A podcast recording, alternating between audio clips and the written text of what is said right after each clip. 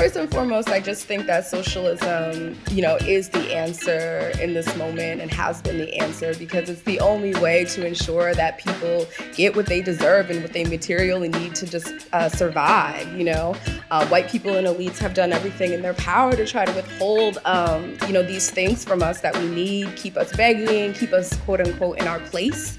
Um, but I really believe that once we're able to free ourselves from the burdens of navigating for profit healthcare systems, having to pay majority of our income to rents and mortgages, and also just having to hustle for you know other basic necessities, we'll get closer to a future that's I believe bountiful in ways that are not material, outside of the material realm. It will be beautiful.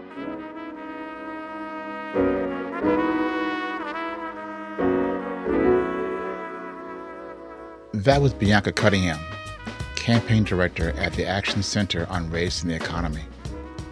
Bianca is also a co founder of the Afro Socialist and Socialist of Color Caucus of DSA, the Democratic Socialists of America. She joined my co host Toussaint Losier and myself on this episode of Black Work Talk. I've known Bianca for several years, and we invited Bianca on the show to get a perspective on the challenges facing the Black left as they build power in America. We had a rich conversation ranging from why black folks should look at socialism as a pathway to fighting structural racism to what the fight looks like on the ground in real time. I love the conversation. I think you will too. Hey, folks, this is Steven Pitts, host of Black Work Talk. I'm glad to be here. And super glad to be here my co-host, Toussaint Losier. What's up, man? How you doing? Hanging in there, man. How you doing? Anything special happening? I mean, you know, there's a lot going on in the world these days, but you know, uh, I woke up this morning. I'm blessed, so I can't I can't really complain too much. Yeah, yeah. Things are things are kind of crazy though, man. It's like I was telling a friend of mine that like through the whole Trump presidency, like every time we thought we hit rock, rock bottom, we kept on falling. And now we have a damn near, uh, maybe a war, war breaking out in, in, in Europe and Ukraine. Like, what the fuck is terrible? And, and the dude got nuclear weapons, man. you know, I know, I no faith he won't use them. Um, but, but, um, I haven't gone deep into it. So I, so I don't want to try to have great pronouncements on, on, on Ukraine or anything. But in sifting through some of the announcements and the reports and so forth, I thought back to a slogan that we had back in good old days. It was uh, countries want independence, nations want liberation, people want, want revolution. And, and, that was a slogan. It was kind of you know, incomplete, but I thought the outline's kind of important though, because the notion that when I hear that slogan again, to me it says that it's important to defend countries' independence. And that's a, a very crucial common principle for international solidarity. At the same time, you have to understand that people want to be free of authoritarianism. This complicates the story a lot. What concerns me, this is me kind of emoting now, man. No, no great pronouncements. Is what does it mean to really support the people of Ukraine? I mean, we talk a lot about the valiant fighting, you know, um, but you know, I don't like heroic dead folk. You know, I like I'm heroic live folk, and, and so so what does it mean to really support them? And um, I haven't gone through every little statement on the left, so I'm not trying to do any big critique of every group or whatever on the left, but I'm bothered by statements that talk about opposing Russian aggression and supporting the Ukraine people, but imply that folks shouldn't send arms to let them live. That seems a bit abstract, to be honest.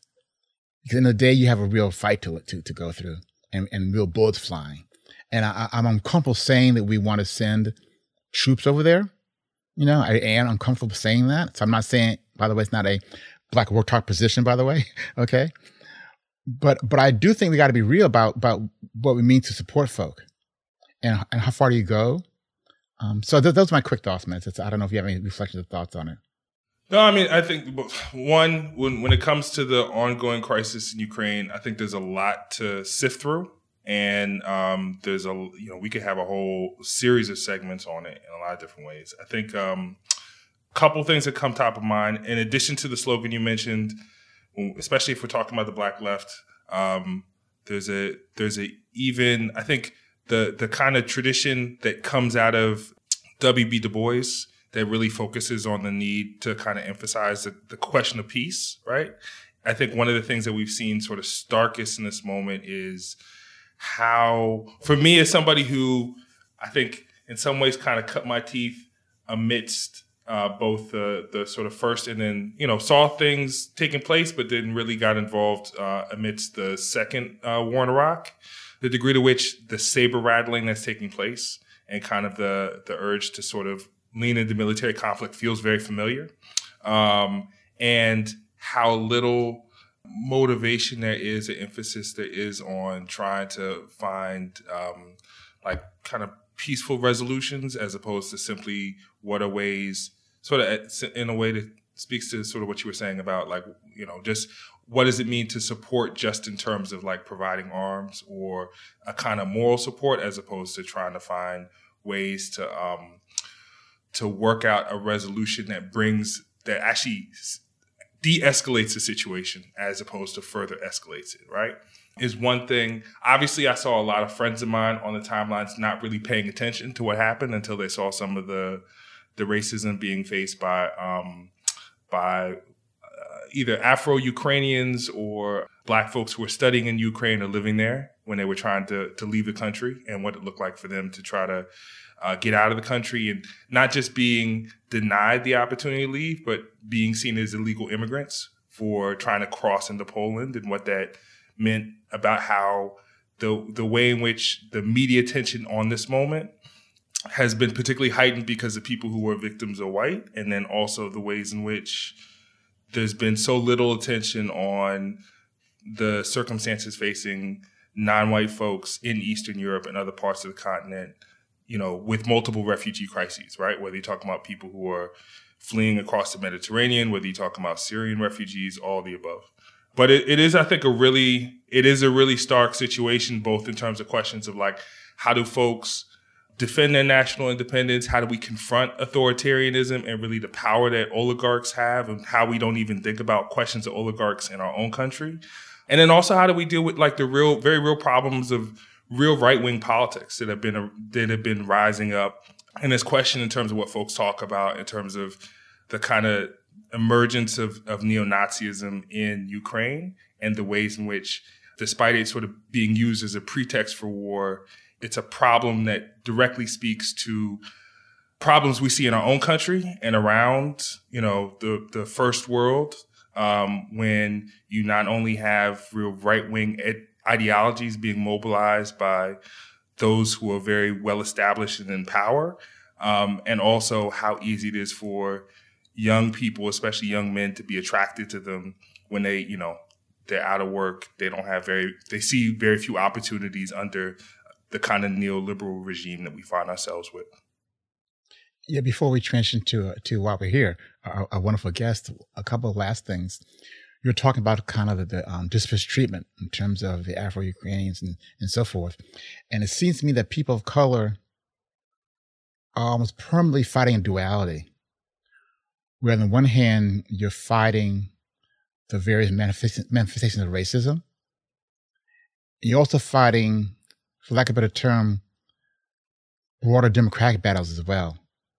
And how do you kind of have that kind of, I keep saying, playing the piano of 10 fingers approach towards it, where it's important to fight for democracy and, and freedom, but it's important not to allow that general fight to ignore the fight against racism and, and that kind of duality is a constant thing that that we'll, we'll we will never get away from. Um, and, and the last thing is my pivot to to Bianca is um the other frustrating thing is while we talk a lot about the right position, we don't have the power to implement it. By the way, and, and and, so my thing is always you understand the world better by engaging the world, and we don't have the power to understand the nuances because we don't. To, therefore, we can't get a sense of what to actually do and and so that's a a, a blunt segue into my guest um, because this is the segment on the black left, and we are talking about the question of the black left and the power of the black left. And, and so, Bianca, I know you may have all the answers, um, but seriously, I, I want to welcome Bianca Cunningham to our show. Bianca, thanks for coming on the show. Thanks so much for having me. Hey, y'all. I met Bianca maybe two plus years ago. I think it was at the the first Black expo that the National Black Workers Center had in Baltimore. And you're manning a little table for labor notes. Oh, Who are you? Oh, hey, you seem kind of friendly and intelligent. Damn, go on. That sounds good. But seriously, um, it's been great to know you. At the time, you were working as a staff of labor notes, and and, and now I understand you transitioned to a new job at the Action Center for Race and Economy. Um, ACRE, I guess, is maybe may not be the proper way to, to acronym or not, but you're there now. Um, but also, you're a member of DSA, and you're co-founder of the Afro Socialists and People of Color Caucus there. And I thought for this segment, it'd be really good to have you here because in kind of for a broader mass audience, when black folks today hear about socialism, oftentimes the lens is to do DSA, DSA, DSA, and all the stuff that it brings with it, right? I'll say all the stuff and leave it at that, right? and, and, so it'll be important to actually hear from someone who's actually a real live DSAer, you know? And people can't, you can't see her. She does not have horns. Sitting down, I'm assuming there's no tail, by the way. She's a regular person, okay? But seriously, uh, and you know, I'm joking with you, girl, and stuff. Uh, um, thanks for being on here, and and um, just real quick, any any reflection of what what and I were talking about Ukraine? Any thoughts, real briefly? Yeah, just that. Uh, you know, I don't have any of the answers or the right answers. I really appreciated the statement that Cuba um, came out with today that um, not only spoke to you know the right and the sovereignty that you know Ukraine should have, but also the overreach of NATO into specific regions and how you know this has been something that they've been watching and has been escalating and could have been um, you know avoided had the United States um, you know tried to take other action. And so um, I'm appreciating all of the information. I'm also moved by, you know, the position of Afro-Ukrainians and Black and Brown folks um, who are dealing with, you know, like you said, the duality. And even in a time of war, what I've heard on my timeline echoed is even in a time of war, people are racist. And I'm, yeah, so like we have to like really sit in that as Black people who are always wanting to, you know, be in solidarity and believe that people, you know, don't really feel like that. You know, it's just it's just a front for something else. It's like we need to really sit with like this hate hatred and how deep it is and and, and the ways that it manifests itself um, in our lives. God, when you're talking, Bianca, I thought about, and kind of is, is, why I want you on the show also, and, and we have the second on the Black Left, is what happens, I think, sometimes because of the the persistent racism. So y'all being bombed to death, you still don't like us? What the fuck is going on, sort of thing, you know? Oftentimes, black folks turn away from alternatives that are multiracial or alternatives that talk about transforming in deep ways broader political economies. And so I think an important element of trying to embrace the dualities is talking about a vision of the future that both fights racism that we're facing, but sees a, a better world, including a world that's anti-racist. So I, I want to kind of pick your brain, see what's going on, and, and um, got a broad question. You know, last, God, 10 years ago, Trayvon Martin was killed, was murdered, you know, and that kind of jumped off the whole Black Lives Matter stuff, right? And, and this is like two years out from George Floyd being, being murdered and kind of a massive sort of racial reckoning and people talking about fighting structural racism. Why do you see the path to really fighting structural racism and really freeing black folks include a path for socialism? That's a huge question, Steve. no, for sure. you, you, have 10 seconds. You have 10, don't worry about 10 seconds. We keep moving on. Okay. But no. seriously, that's an important question, though. Okay. It is. So chop it up and you want to chop it up. Okay. I mean, so first and foremost, I just think that socialism, you know, is the answer in this moment and has been the answer because it's the only way to ensure that people get what they deserve and what they materially need to just uh, survive. You know, uh, white people and elites have done everything in their power to try to withhold, um, you know, these things from us that we need, keep us begging, keep us quote unquote in our place. Um, but I really believe that once we're able to free ourselves from the burdens of navigating for-profit healthcare systems, having to pay majority of our income to rents and mortgages, and also just having to hustle for, you know, other basic necessities, we'll get closer to a future that's I believe bountiful in ways that are not material outside of the material realm. It will be beautiful. Um, but as far as uh, like concrete things for structural racism right now, racism right now, I mean, I was also one of those people outside in the uprising. We occupied our city hall um, in New York City to defund the police by $3 billion. And what it took to do that was uh, a collective of Black organizers and activists coming together to kind of call truce um, on all our organizational BS, right? And, and, and say that we, we felt like this was an important moment for us to hold space. Um, but what we were confronted with was, you know, an occupation full of thousands of people, lots of unhoused people, lots of people who needed services. We were providing, you know, meals and Wi-Fi and and and clothes and you know all of these things. It was a huge mutual aid project that was also right across the street from the Tombs, um, you know, the police uh, precinct.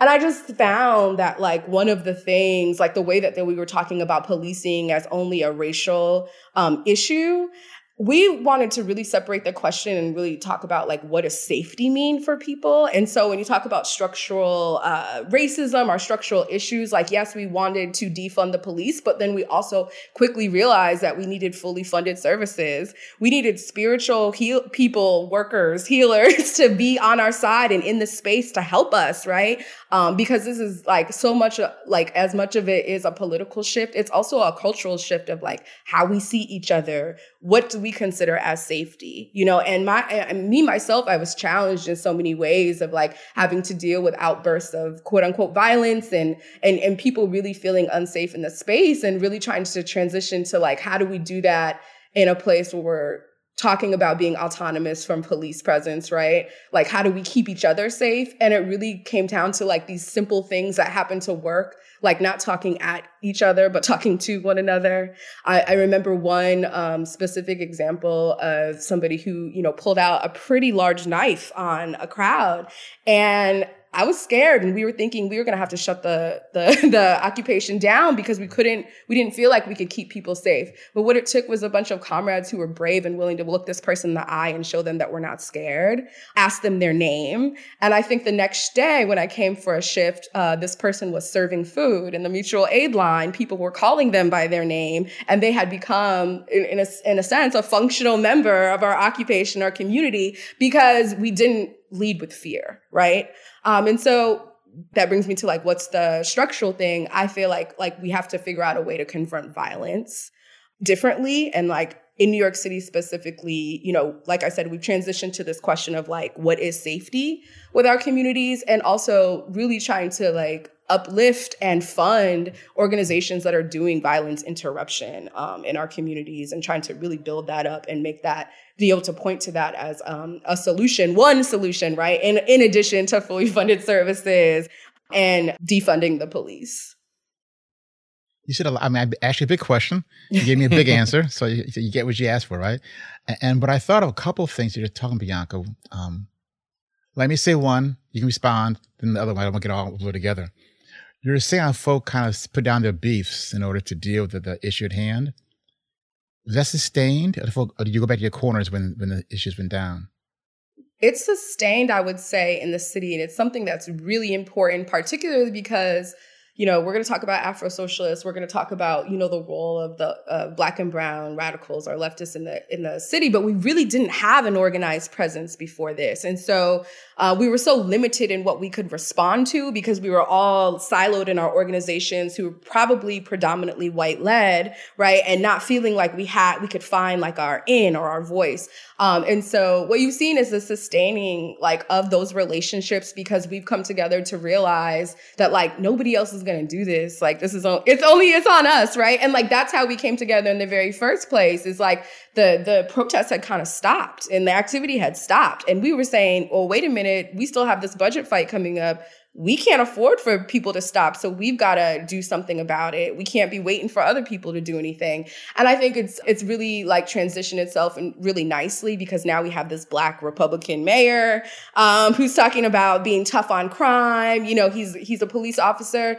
And the bones or the structure of what we were building during the uprising is the same kind of movement that can challenge him and stand up as black folks within the city to say hey we're not on the same type of time and we understand that black folks voted for him, but we got something else to say, you know, and so it's really been useful because had we not done that, I don't think that we would be in a position to challenge Mayor Adams in the way um, that we are right now.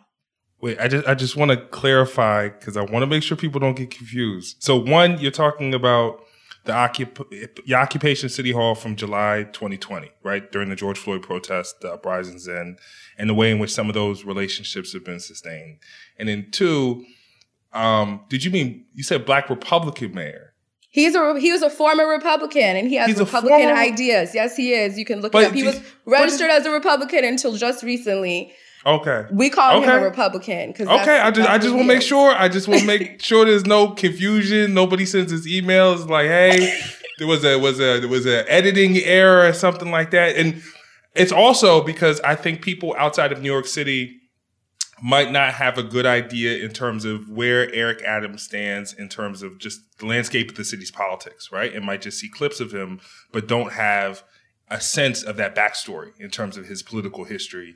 And um, even though he was able to win the election, that this is actually some of the that that it's it's no fluke that they might see him on you know the news at night talking about we need to spend more money on the police or we need to rush kids back into school without any kind of uh, proper pandemic safety or things of that nature. We need to cut social services, right? That that those kind of policies are actually illustrative of kind of his track record in many ways. facts. But I would raise the question that his um, partisan party affiliation is irrelevant because we use it sometimes as, a- as a pejorative. You have you have different degrees of of of stuff, right? So you're a, a essentially Democrat, okay, you're in one box, but damn, you're a Republican. You way off to, to whatever, right? Uh, but the real world, I think, is is beyond those things. Is that black folk did vote for him, and and the, and the question I'm thinking not so much the the label, not all black, some black folk did obviously, is not so much the label, but as you were talking about the content of his politics, but also the question of the content of the relationships that allowed him to get black working class support. And so that's that's my little injection that that that, that um you know we can call him Republican, X or current or whatever else or whatever else. But most important is the policies. But I think also more important than the policies is that they stick because of power, and the power comes from relationships. And we need to think always think those those issues. I think in, in the conversation. Um, not trying to defend Eric Adams. I don't care if he lets the Kyrie play or not. You know those sort of things. You know. um, but but um, it- it's it's important I think to, to make sure we don't not not the three of us, but the larger population that we we go beyond the the the, the electoral labels, um, and make sure we don't also talk about content as well. Sometimes. I appreciate that. I think in the context of like a place like New York that's so progressive and that almost Republicans don't even exist, like it means something that he's registered as a Republican. We certainly have had like independent Democratic caucus where Democrats are caucusing with Republicans on a statewide level, but I think it's pretty uh it says something to me that you would want to register with the Republican Party in a progressive city like New York. yeah, yeah, yeah, yeah, yeah, yeah, yeah. Can can I ask, uh, just building off that, what does it mean to you, to to to the point that Steven raised? What does it mean to you that he did get a lot of support from from Black voters? Like, I know this is taking us a little bit away from the socialism question, but I haven't. Let me just say, I have an easy understanding of the way in which him having those kind of um, uh, policy positions is not too is not wholly unreflective of real strains of kind of like conservative and kind of neoliberal politics that do that have become popular amongst black folks and kind of put some of the work that we're going to talk about in you know makes makes it an uphill climb. And how do you how do you explain his ability as progressive a city as New York City is um, to to to win you know to win the mayor's office right? Like what do you what do you um, what do you attribute that to?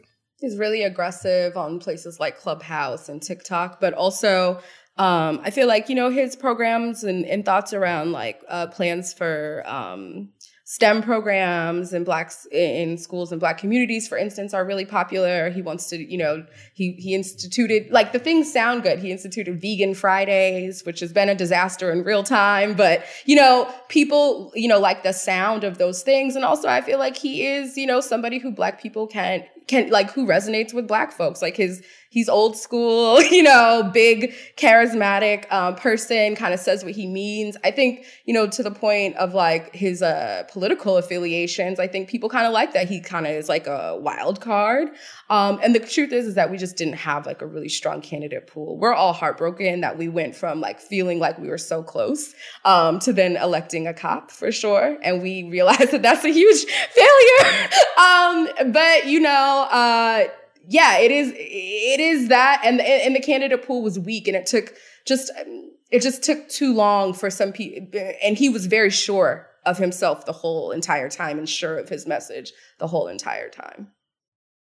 I remember when I was um in I spent 27 years in Houston, Texas, and um, when Lee Brown became mayor in Houston, he was he was a the former cop uh, police chief. I'm saying there's no way black folks gonna vote for a cop, and I was wrong. And so yeah. the whole notion of of, of um, taking out politics, but also infusing it with the real world analysis is super important to do. Mm-hmm. I want to say a couple things before we move on to another question. You know, Toussaint, you were saying, well, this gets away from the socialist question. I think it doesn't in that many ways. Because the problem, I think, is oftentimes people hear about socialism and think abstractions, or they think the Soviet Union, or they think China, or they think Cuba. And they don't think about how you apply certain values and principles to day to day lives. And I think that the more we can have what I'll call a holistic conversation, um, where we talk about transforming people's lives, you mentioned Bianca, uh, uh on a very day to day level, along with the kind of the intermediate stuff of trying to get policies that um, improve people's lives, and the longer term stuff, you can have a richer, better conversation, and and I think more progressive politics as well. So I think I think it's kind of germane in some ways. People use the phrase sometimes, sewer socialism, right? And that's kind of the idea that back in the day we had these socialist mayors in the Midwest and parts of the country. They cared about making sure sewers are there. They were, they were working those sort of things.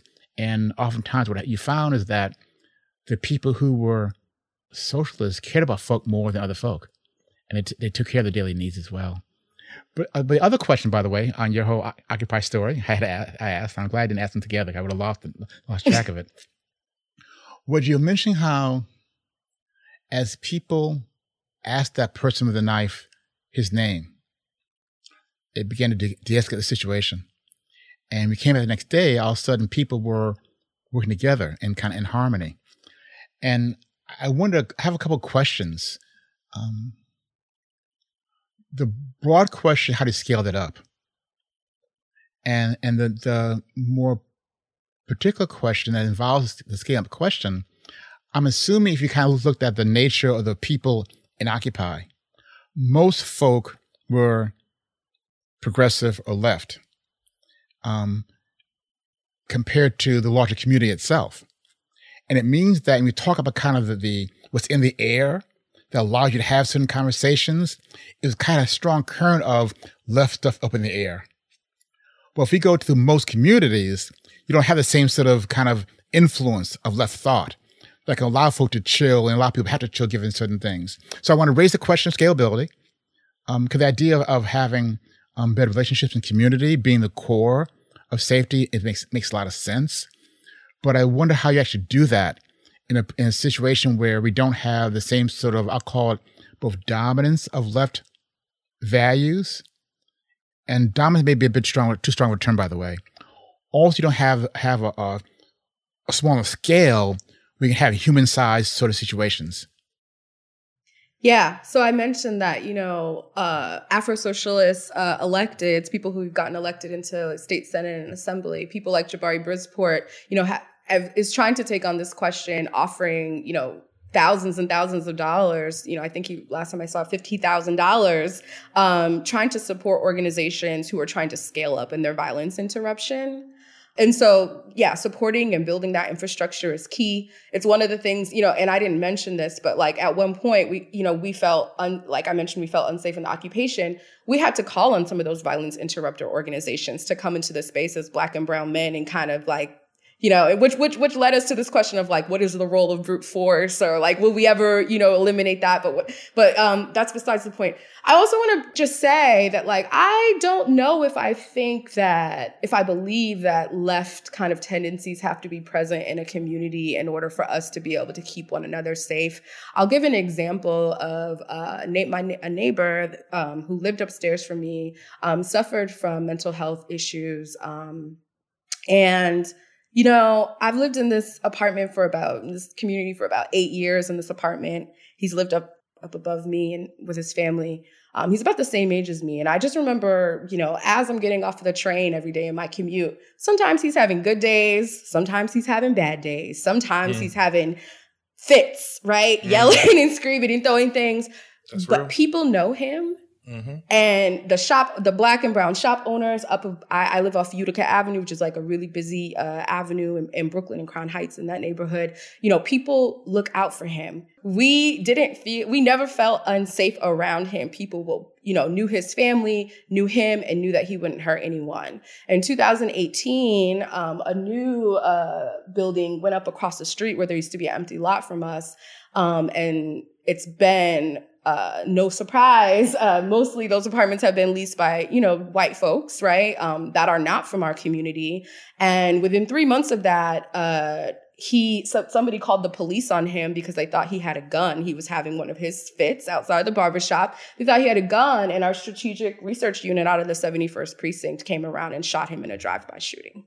Was okay. this the thing with the where he was holding a pipe? He was holding a and, piece of a pipe. Oh, yes, that is that. that is our neighbor, and and and oh. and the ah. in the in the community was we were devastated, but we were also outraged and stood in that place for I would say like days after. Like people just didn't even want to leave because they were so upset. But I'll just say that to say, and, and what everybody was saying is we knew him he was okay. Every shop owner saying, well, he sometimes, you know, elderly people saying, sometimes he went to the store for me. Sometimes, you know, people knew that he was okay. And so I don't think that I, I don't characterize my neighborhood as being left leaning or radical in any, in any sense of the word. But I think that we do have the capacity to see and know one another and keep one another safe. Yeah, yeah, yeah. You're right. I guess I, I didn't mean to imply that was a prerequisite to, to, to safety, by the way. I, I, was saying that my understanding, my sense of the real world that existed, your example, you had was simply the dominance of left thought. And, and, and, and I guess what I didn't say, and you clarified, is, is the, the core thing there was sense of community. And the sense of community can be built on many different things, not just some, some idea of some left politics. So thanks for the kind of injection, the correction, and, and so forth. So just I wanted to kind of build on that, and this kind of touches back on what you what you um, led off with around the whole um, the occupation of City Hall and the call to defund New York City Police Department. So I didn't watch the State of the Union address, right? And that's no claim to ignorance. I just had a lot of stuff going on. Um, but claim, I did obviously. It's claiming one insanity, by the way. But go on. Yeah, okay. no. that's that's at least what Twitter has told me is that I probably saved some uh, some mental health on my own part by by not watching it. One of the big kind of points of conversation coming out of it was this vocal rearticulation of something that Biden has been clear on since the I think since the DNC at the least, um, saying that you know the call is not to defund the police but to refund the police as if the police were defunded in the first place. And I, I, I do I do I, I'm, I'm bringing it up mostly because I think it speaks to the way that I've seen. Let me say uh, the way that I've seen people speak to it is one that it's been excused away by saying, well, actually, when you look at the polling, not a lot of black folks support the idea of defunding the police, right? And I'm less interested in the polling aspect of it and more interested in the way in which Biden feels very comfortable um, making that consistent uh, political point, I think reflects some some weakness on the part of the black left in terms of our ability to let's at the least say like serve as a credible threat, right? To make this that position um, one that is going to come with some kind of political cost on his part.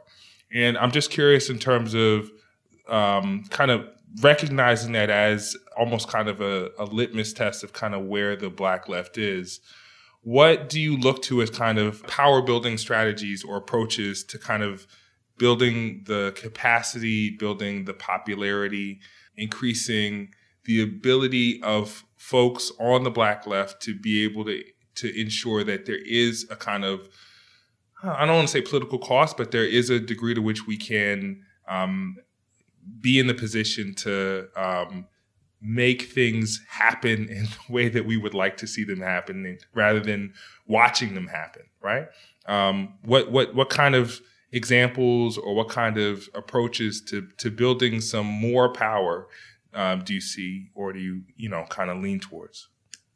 Yeah, that's a great question. And I think that I mentioned like one of the things that we're doing right now is using our district offices. Um, so the people who we've gotten elected um, into office who are Afro Socialist, DSA members, using those district offices to then kind of like challenge this idea of constituency services and reorient it towards an organizing project. So what do we talk about? Like I said, safety. We talk about childcare. You know, we're having town halls. And so we're doing this hyper local work of going to folks and saying like, let's, let's talk about, you know, these things and how they're affecting you daily.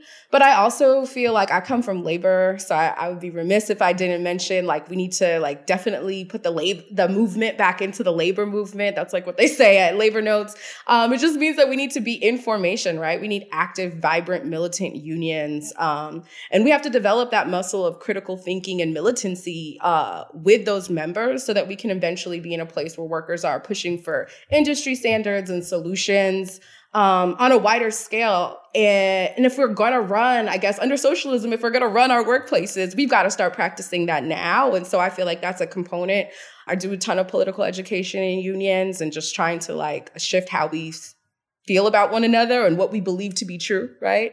Another thing is like I think that we I mentioned that we like were really in a space where we needed cultural workers, we needed healers and and social workers and just and and also just people who you know could come with a different vibe right? Um, with an otherworldly vibe because i feel like what we're fighting is really otherworldly in a lot of ways. And i think that means political and popular education. That's widely available. That explains concepts of power white supremacy anti-blackness etc both in the labor movement and outside.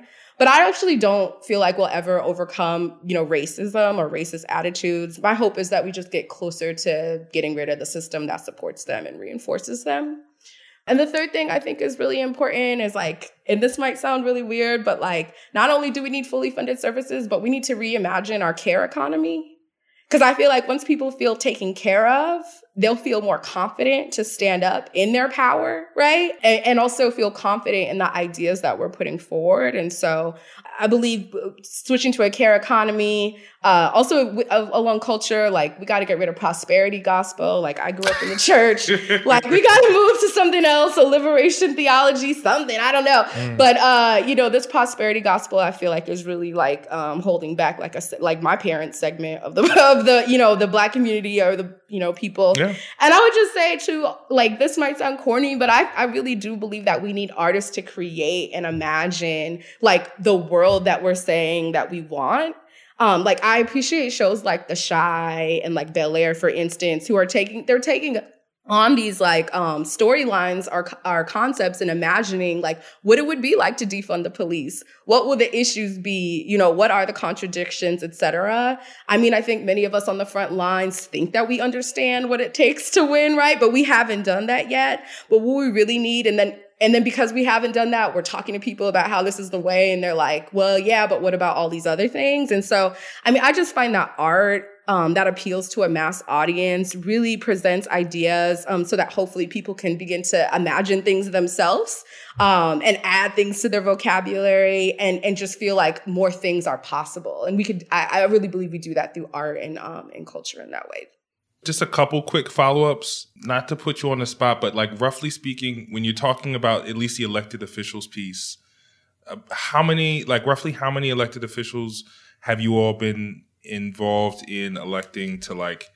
let's say like local and state office in new york yeah so far eight Right, and is it um before before I can I clarify something? Yeah, the, mm-hmm. you all and elected. So, um, sorry to be precise here, my brother. Yes, sorry. Okay. Okay. Um, yes. So, I, um, the you all, is it to talk about DSA in particular?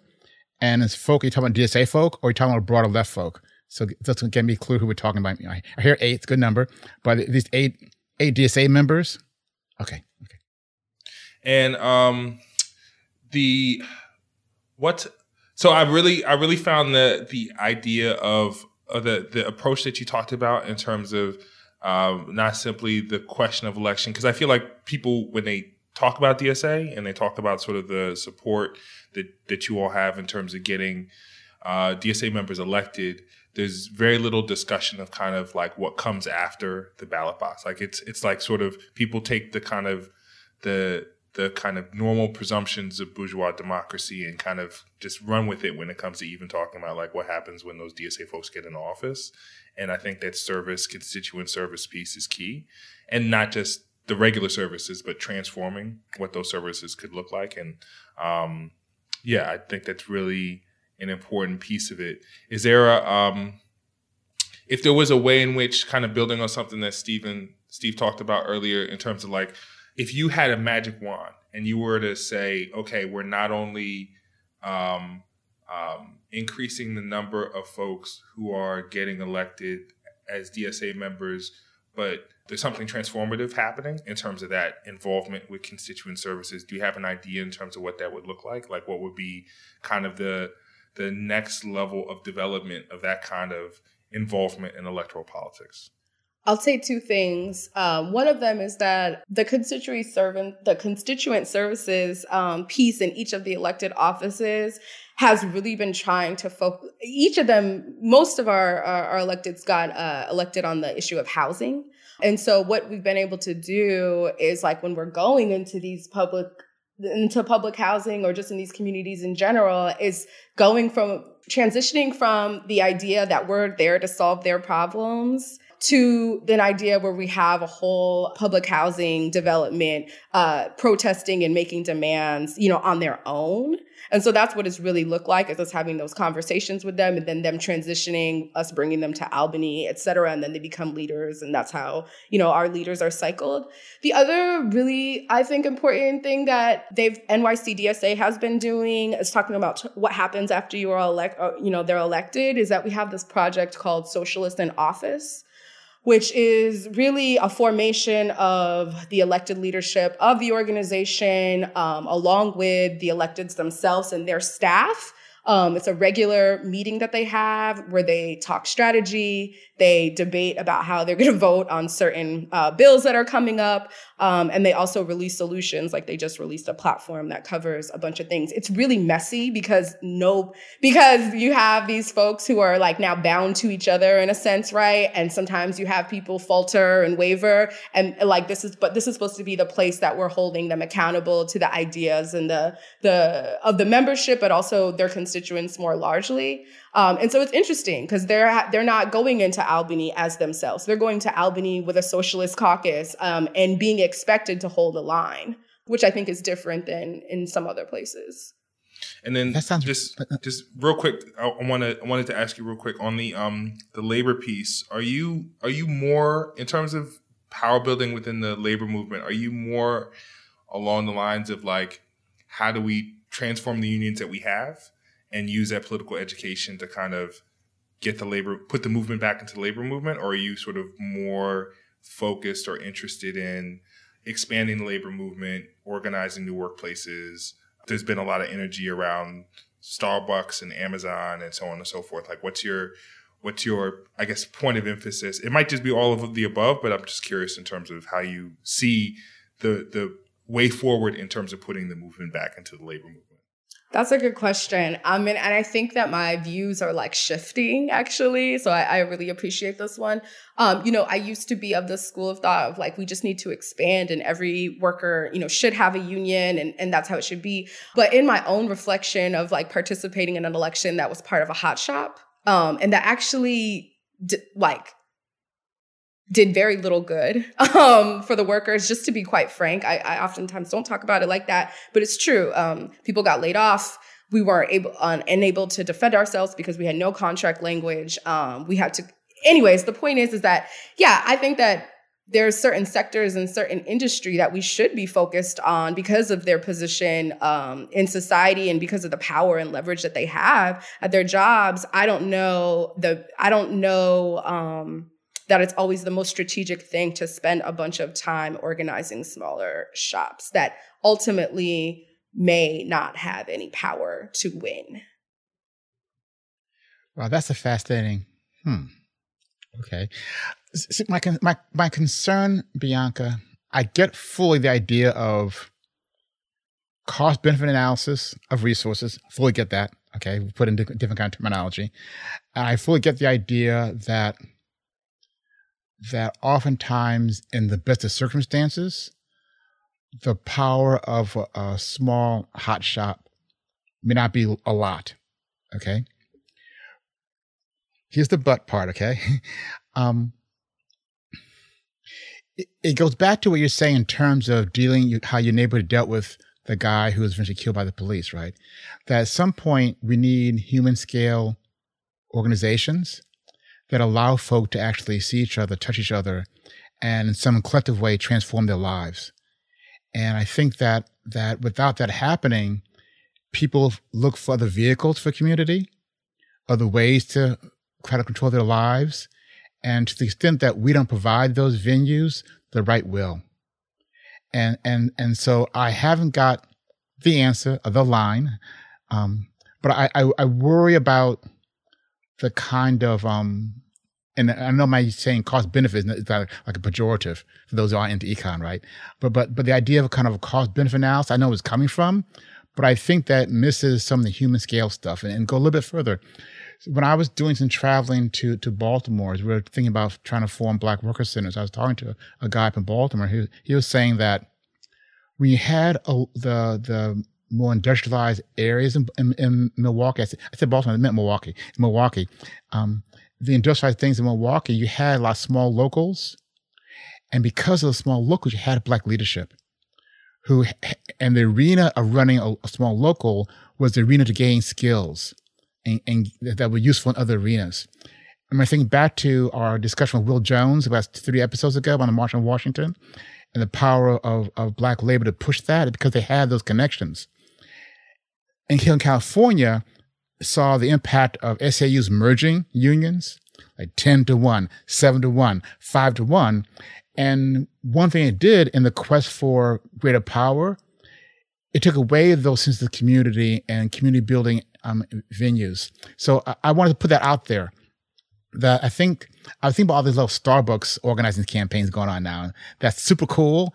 And so, are y'all serious? What you're gonna do? You're gonna you know, shut down Starbucks off of you know one little thing in Philadelphia? Hey, it might be a key choke point. I'm just saying, if things come to a head, I just know some people they don't they don't operate right if they don't get that hit in the morning of that Starbucks coffee. They, you know, I'm just saying. I'm just. So, so, so I'm putting it the, out there. So many the special be, Starbucks stop a, where the man is there, right? Point. Yes, it could I'm be a choke you. point in the. uh What is the? Um, yeah, exactly, exactly. Okay. It's not a, it's not, not a not, distribution center, right? It's not some fancy warehouse. It's not logistics, but you know, could people can't get macchiatos, man. I want you, I want you to know we're gonna have a, a new miniseries in Black Work Talk on the comedian circuit. circuit. We can crack jokes all day long, okay? Um, but seriously, I, I, um, it's a concern I have that, that, that, that on one hand, the idea of people organizing is phenomenal. It's going to have some sort of impact beyond they're they they're winning and losing.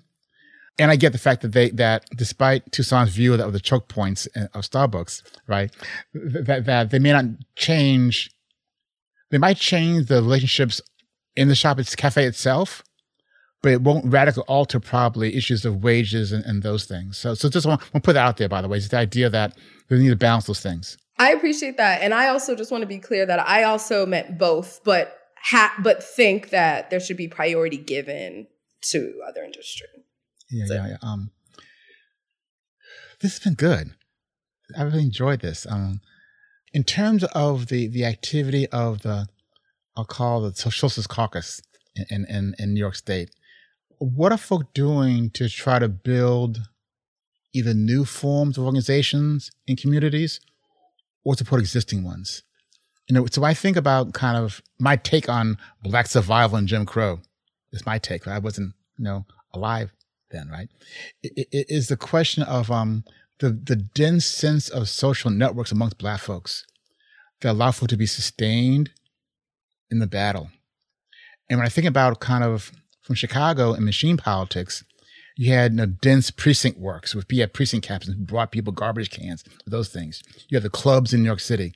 And so at some point in time, seems to me that what you have this kind of um the building blocks for movement activism that need to be there.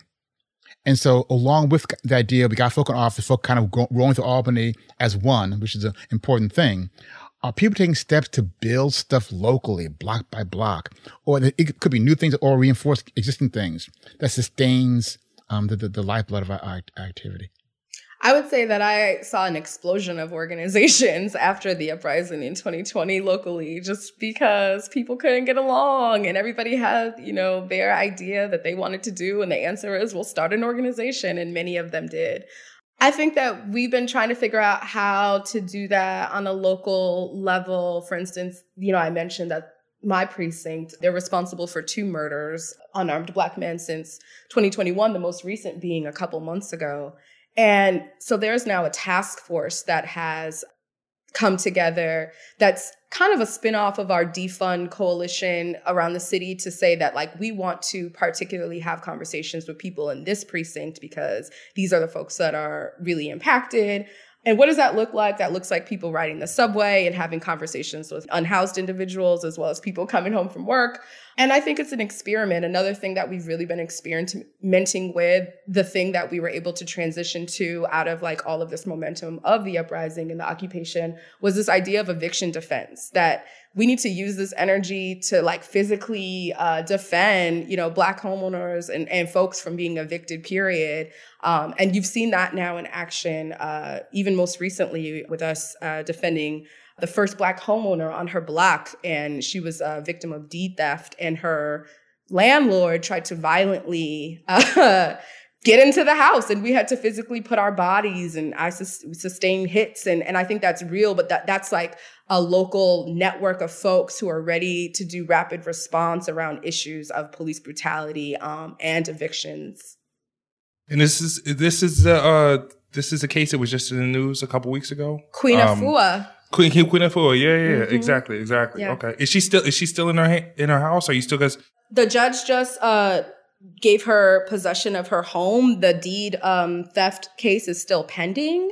She has a very aggressive landlord who, I mean, I, I would say like one of the last times I did eviction defense last week, I showed up and he had five people outside of the residence um, when I left, I had been punched in the face, trampled, saved, quote unquote, by a police officer from being trampled. There was 40 people there um, trying to violently. They were on the roof. They were trying to get in the back, uh, through the back. They had a building, a couple, uh, this is brownstone. So a couple brownstones down, they were trying to get in the back. And it turned into a situation of the police being across the street, watching us defend the stoop and watching them attack us. Then when they attacked us, the police came and tried to move them. But because the makeup of our police were mostly black and brown, and these are white Jewish folks, they were like looking at them like, you don't, you can't tell me what to do. And so it became a situation where they just couldn't stop them from attacking us. And so they cleared everybody out. And then I said, I looked around and I said, Are the police doing eviction defense now? like, what's going on? You know? But it was just this like really ugly uh, dynamic. So yeah, that's unfolding. But like, thank God they did get um, possession granted back to them. But the, the landlord is like,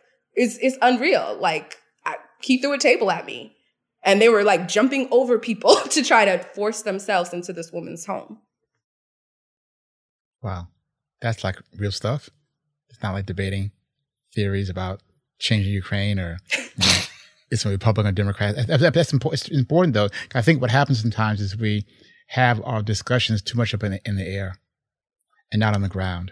And I, have always thought since I began to think about politics like, uh, 50 years ago that if you don't have link theory in the real world, your theory is, is, is, is, is, weak and faulty and incomplete. So it's really it's um scary hearing what you said, by the way, but it's also uh, good to know this happening at least, because that's why we get stronger in many many ways. Question: Why did you why did you co-found the Afro Socialist People Color Caucus and DSA? Why did you do that? Ultimately, it came down to after Trump was elected, we immediately went from like having 50 to 100 people in meetings to I think that one meeting after the election we had 500 people in a meeting. And when it was 50 or 100, you know, the 5 to 10 black faces were like, "Eh, but wasn't that bad, right? Could be better, but when it's 500 it was really overwhelming. And what I saw over and over again is that Black and Brown people would enter the space feel weird and uncomfortable being in such a massive uh, room of whiteness and then look at me and say well why the hell are you here um, to which i would say like you know we do, we're doing all this great work you should stay and them feeling like this is not the organization for me um, and so I realized quickly that we, you know, it started off as just having like a happy hour. Like this is just a space that we want to hold for, you know, self-proclaimed radicalists and leftists and people who are socialist curious even, right? Um, and then it kind of like uh, transformed. It was it, there was such a need for it, um, particularly in this city. This is where it started, and so it kind of transformed into it being an official caucus. I was all I was. It was not my idea to have it to be official caucus. By the way, I'm not even going to own that. Um, it was other people who want to write proposals that wanted to make it a caucus. I was always worried about um, the line because DSA is a big tent organization. So what would that mean for a caucus, quote unquote, that's identity based and people are, you know, what would, what could we achieve? But, you know, ultimately I did it to create like some sort of space where people of color can come to both in the organization or people outside that were curious. So I call it like a buffer to the DSA because like what we found is that, um, people will uh, originally enter the space of AfroSoc, then become comfortable with the politics of DSA, largely not saying they're comfortable in the fact that they agree with them, but comfortable with like what the arguments are and the debates are enough to enter the space themselves and build that way. And so, yeah.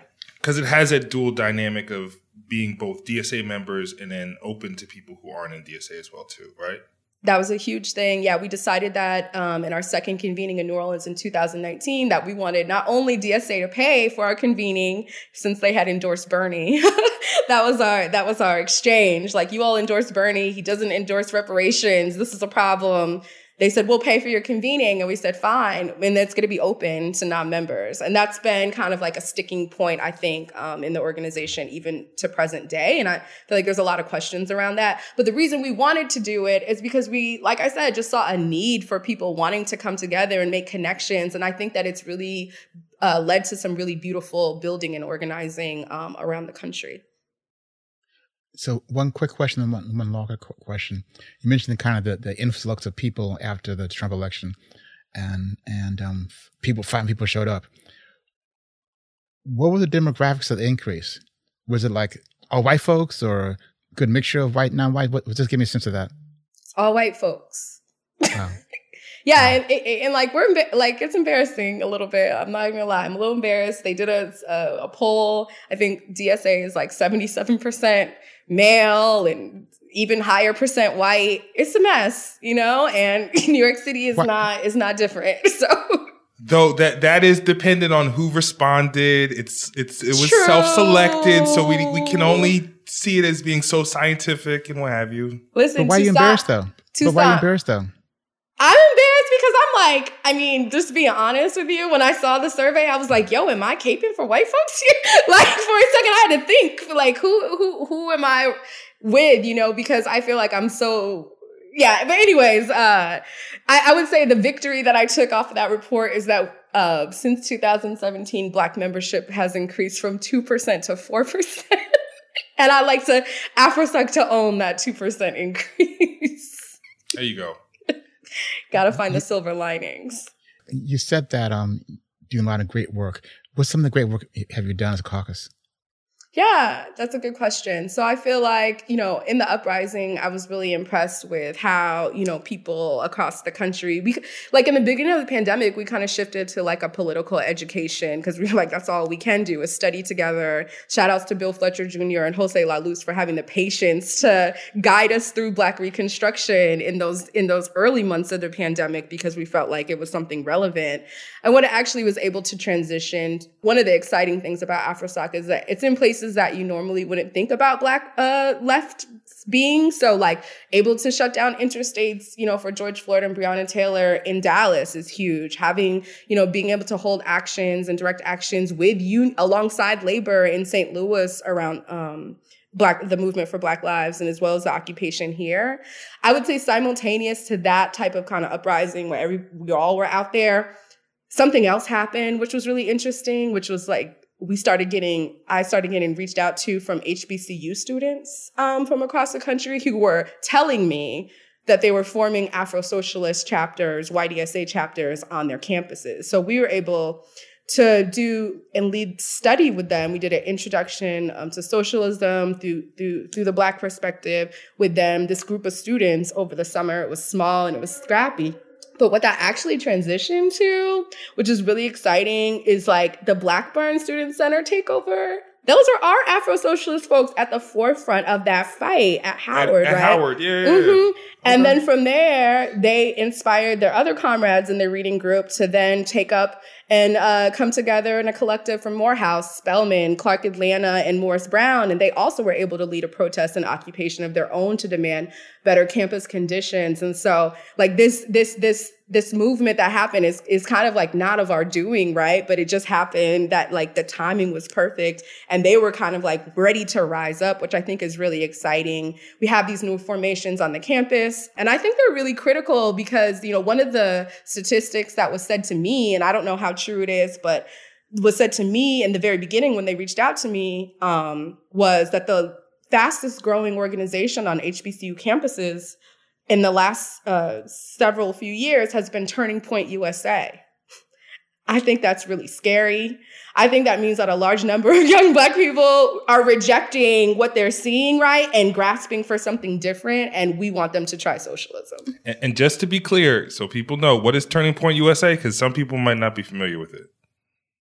Turning Point USA is, I mean, I, I feel like they're just a, a radical, like right wing organization. Uh, yeah. Period. And and they do they do do a lot of outreach on campus, right? They do actually try to try to make inroads and they table at college campuses and things like that. But it's sort of like the um, front, not front organization, but it is a, a kind of college based organization of the Republican Party, essentially. Yeah scary. Yeah. Broader conservative movement. Yeah. One thing I, I want to really need to begin to kind of wind down the, the show. This has been phenomenal, by the way. I'm so, so glad you, we did this. Um, but one thing I, th- I think about a lot in terms of um, different strands of Black radicalism is how do you get people to engage the question of political economy? I, I raise it not as a, as a big segue, but I think also a lot of folk in campuses, any place want to know what's a better world. And to me, the foundation of a better world is a political economy that works for us. And I kind of joke and talk about how sometimes people talk about what your dream world is. I want to be on the beach, someplace with pina colada, chill. And I'm saying, well, wait a second, who made the pina, pina colada? The hotel you in? Who run the hotel?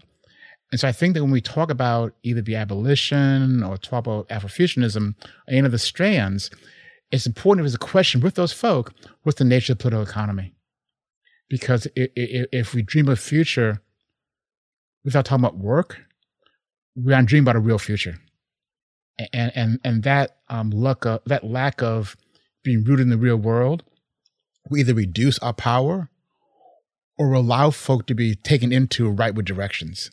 And so I just think hopefully as you advance your work and doing great work, I say you're bothering bushy black folks around the country, you know, um, that, Do, that doing that God's engage- work, doing God's work.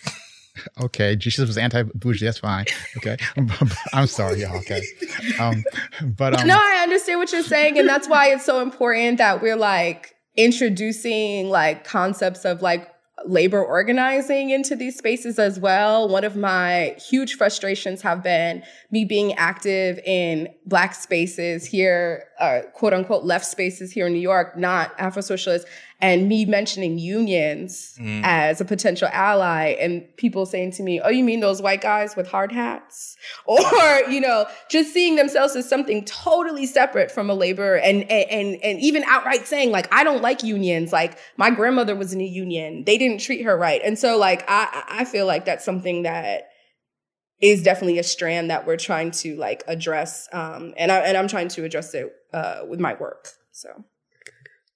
So winding things down, you said this, you answered this question in different ways, but I wanted you to pull all put it all together. What's your vision of Black freedom? My grandfather used to say, we can never be free until niggas ain't scared to die. And I really agree with that as I've gotten older. But, you know, like my vision of Black freedom is just like a place that we are not even having to ask because the sense that we would have to ask for our freedom in the way that we are now or make demands upon the system or uh, upon these people is just like it's already it's already out of whack and so like i want to be in a world where i'm allowed to dream and create i don't have to work to survive and that people can just be I think Michelle Krenzel on this show said people have black people should have the right to be mediocre. I 100% agree with that. music. What, what music drives you? Uh, right now I'm listening to Landrell. Um, I would say gratitude is like something that I, I just try to keep in the rotation. I'm also really um, enjoying the new Robert Glasper Black Radio too. One good thing about having people younger than me on these shows, I hear these people, who's gratitude? Who are these folks? I'm learning new people to, to check. I do know Robert Glasper though. Uh, I, I did pick up um, Black Radio 3. What books are you reading? Right now, I'm reading The Color of Law, mostly for just like research purposes. I also, Cecily Myart Cruz and Greg Knobmacher just came out with a really good article in Labor Notes, um, putting out a call to the labor movement to put in their contract expiration dates into a tool so that we can start to be uh, in formation with one another. And I thought that was a really powerful statement that they made, and hopefully people do take on that, um, heed that call. Sounds cool. Uh, this has been wonderful, Bianca. It's been wonderful. Okay, so thanks for doing this. Okay, thanks for coming on. Much appreciated. Thanks for having me.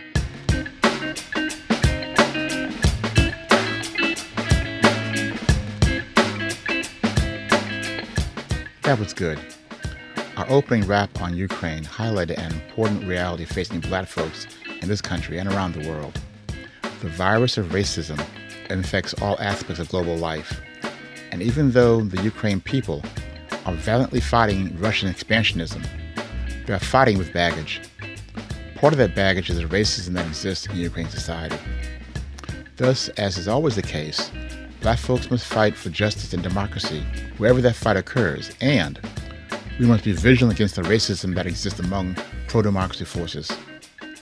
Beyond that, Bianca reminded me of the importance of work in clarifying differences and forging solidarity amongst progressives and building power amongst working people to fight for a better society. Questions of how to develop safe communities were answered as people began to develop these safe communities. Questions about how to build a unified left were answered as the left began to do real work in the community. Questions of how to dig deeper roots among working people were answered as the left fought evictions and socialist legislators in Albany began to deliver constituent services in new ways. An old friend of mine once said that work clarifies. He is so correct, as engaging in the struggle helps to clarify conceptual issues and separates those folk who want to talk about the struggle from those people who want to be in the struggle. Thanks for joining me this week on Black Work Talk. Our co sponsor, Organizing Upgrade, is now Convergence still an online space created to strengthen social movements. But the new name is accompanied by new energies and new ways to lift up stories and engage in strategic debates.